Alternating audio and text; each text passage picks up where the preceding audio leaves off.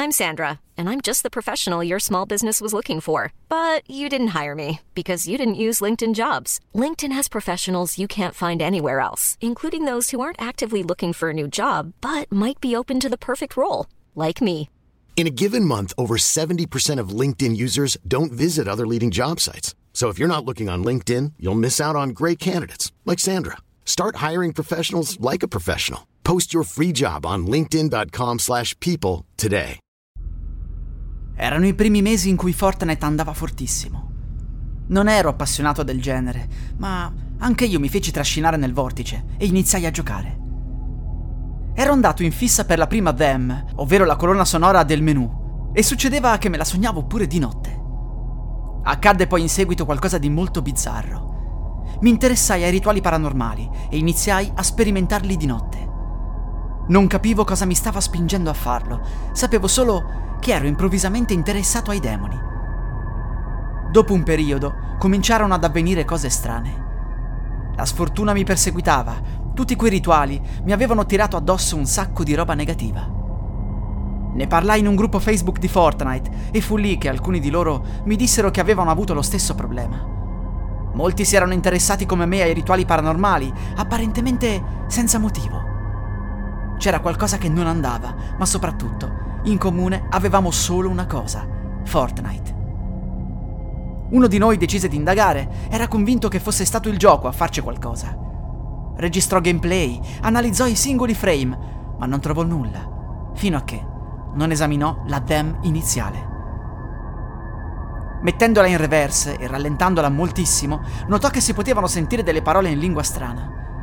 Fece sentire quelle parole a numerosi esperti. Alla fine venne fuori che era aramaico. Era una formula, come una specie di invocazione demoniaca.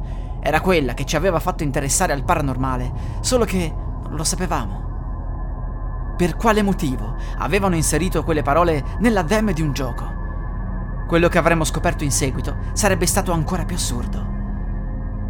Alcune persone del gruppo provarono a mettere in reverse la dem e non notarono nulla di strano. Ci provarono quasi tutti e lì venne fuori che solo dieci di noi riuscivano a sentirle.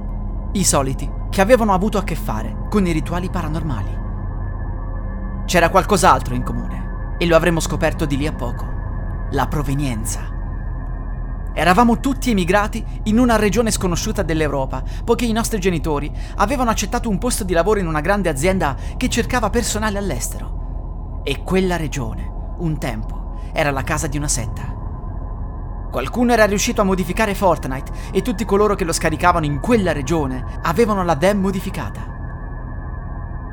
Un giorno entrò un tizio nel gruppo, aveva un nickname al posto del nome e cognome ci disse che tutte quelle cose che ci stavano accadendo andavano a rinforzare l'energia demoniaca della regione. Lui sapeva chi era stato e ci consigliava di scappare, di tornare a casa nostra, lasciando la zona prima che per noi fosse troppo tardi.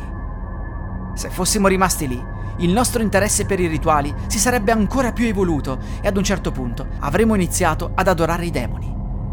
Lì saremmo stati trovati e reclutati dalla nuova setta. Sembrava la trama di un film horror e la cosa più incredibile è che avevano sfruttato un gioco di punta per reclutare soldati. Inutile dire che non riuscimmo ad andarcene dalla regione nel primo periodo. I nostri genitori non volevano certo licenziarsi, per cui smettemmo di giocare a Fortnite e ci forzammo a non fare i rituali. Era come combattere contro una dipendenza. Fu difficile, ma quasi tutti ci riuscimmo. Io mi trasferii, tornai nel mio vecchio paese e lì iniziai a lavorare. Pian piano, quella strana voglia di eseguire rituali passò e tutto tornò alla normalità. Ripresi anche a giocare a Fortnite. La dem era cambiata, ma sicuramente qui non era stata modificata. A volte il male si nasconde nelle cose più innocenti, come la dem di un gioco gratuito.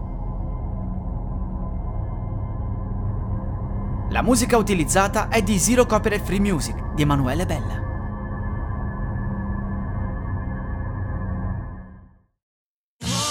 Da ogni euro, se acquisti Dyson V15 Detect Submarine o Dyson Gen 5 e restituisci il tuo aspirapolvere usato funzionante, puoi avere un rimborso fino a 150 euro, perché ogni euro batte forte sempre. Fino al 19 maggio. Termini e condizioni su euro.it.